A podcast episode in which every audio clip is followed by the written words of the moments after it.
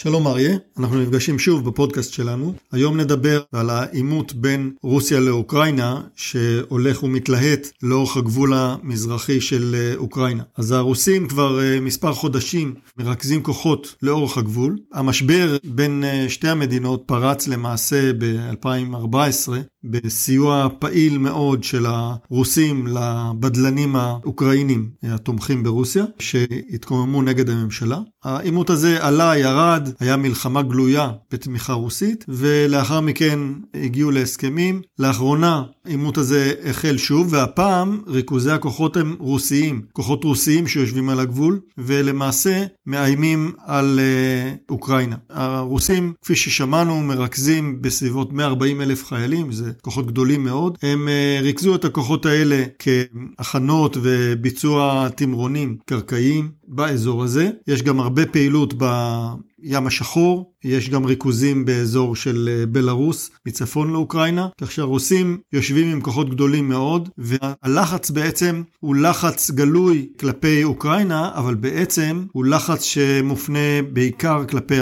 הברית ונאט"ו, שמסייעות לאוקראינה, בניגוד לעימותים שהיו לרוסיה עם מדינות שפרשו ברית המועצות. הפעם נאט"ו והמדינות האירופיות מנסות לתמוך יותר באוקראינה, שאינה חברה בברית נאט"ו. כך שהתמיכה הזאת היא בעצם תמיכה של יועצים, של מערכות לחימה, שלחו לשם אה, טילי נ"ט. האמריקאים, כפי ששמענו היום, האמריקאים אה, הורו למשפחות הדיפלומטים עובדי השגרירות להתפנות כדי לצמצם את חשיפתם לאיומים במקרה של פריצה של מעשי איבה. והמצב הולך ומתחמם, ואנחנו לא ממש אה, רואים לאן הוא עלול להידרדר. העימות הזה אה, מוכיח שוב, בפעם המי יודע כמה, אבל בצורה מאוד קיצונית, שנאט"ו זה בסך הכל סידור עבודה לכל מיני פקידים במטה נאט"ו. נאט"ו, הברית הזאת, אין לה שום טעם, שום תועלת. ההוכחה הראשונה ניתנה כאשר ארדואן בטורקיה החליט לקנות אה, טילים נגד מטוסים מסוג S-400 מרוסיה, ואז אה, הנשיא טראמפ ביטל את מכירת ה-F-35 לטורקיה. בימים האחרונים אה, מסתבר שאמריקה הסכימה למכור לטורקיה מטוסי F-16. טורקיה חברה בכירה בנאטו, עושה מה שהיא רוצה, לא במסגרת הארגון. עכשיו עומד לפרוץ עימות בין אה, רוסיה לבין אוקראינה. כמו שאמרת, אוקראינה נתמכת על ידי מדינות אירופה. אמריקה עומדת מהצד, עושה תנועות ומשמיעה קולות, אבל לא עושה שום דבר ממשי.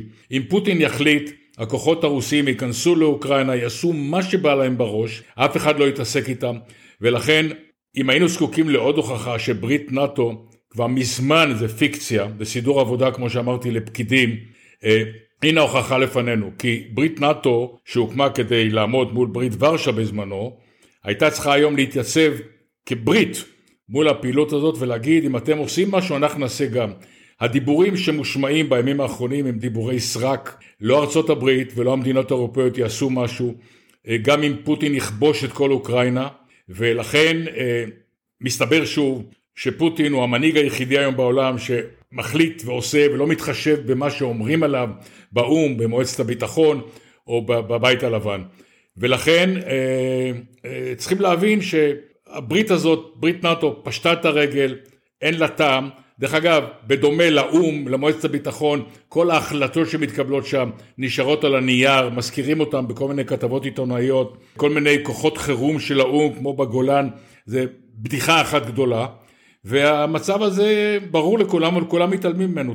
מי שמתנגד לדעות שלך זה דווקא פוטין עצמו, הוא דרך אה, שר החוץ שלו, לברוב, טוענים שמי שאחראי למצב הזה זה דווקא ברית נאט"ו. הטענה היא שהברית מזמן תפילתה של ברית ורשה, שחרור למעשה של מדינות אה, מזרח אירופה מהברית עם רוסיה, המדינות האלה התקרבו למערב אירופה ובהדרגה הצטרפו לברית נאט"ו בניגוד להסכמים והבנות שהיו עם הרוסים. זה התחיל בכניסה של אה, כוחות כוחות של מערב אירופה לפולין, כמובן בהסכמת הפולנים. המשיך בכניסה של כוחות ופריסה קבועה של כוחות במדינות הבלטיות, שנמצאות גובלות ישירות בגבול הרוסי, והתבססות נוספת של כוחות למדינות אה, מרכז אירופה שהצטרפו לברית אה, כמו רומניה ובולגריה. הרוסים אומרים הצעד הבא הוא בלתי נסבל, כניסה של הצטרפות של אוקראינה לנאטו היא בלתי נסבלת מבחינתם, מכיוון שאוקראינה מהווה חגורת הגנה או חיץ שמגן על אה, רוסיה מאיומים מדרום.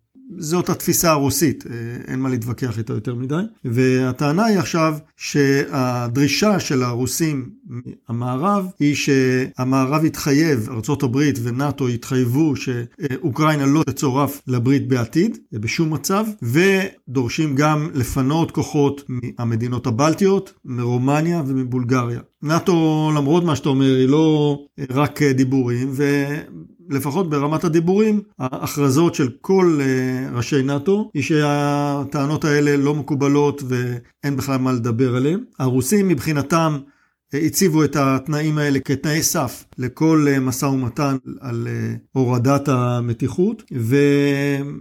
הם דורשים תשובה בכתב. הם טוענים שהתשובות שניתנו, ניתנו בעל פה, ברמיזות, הם דורשים תשובה בכתב, וזהו בעצם אולטימטום. לא ברור אם הרוסים הולכים לממש את האיום שלהם מול אוקראינה, אבל האיום העיקרי או החץ העיקרי נשלח כאן אה, אל מול מערב אירופה וארצות הברית, שהם הכוחות הצבאיים החזקים באזור הזה, למרות מה שאתה אומר, הם לא נמר של נייר לחלוטין, יש שם כוחות צבאיים די רציניים. גם הרוסים, למרות שיש להם אה, אה, מערך צבאי גדול שיכול לתפוס את אוקראינה די מהר, לא ששים להסתבך בתוך האזור הזה, ומעדיפים לקבל את שלהם בלחצים ובתמרונים יותר מאשר בעימות גלוי. כן, אני מסכים איתך שיש כוחות מערביים באזור, אבל ברית נאט"ו כברית לא מסוגלת כרגע לארגן שום פעולה צבאית, זאת דעתי.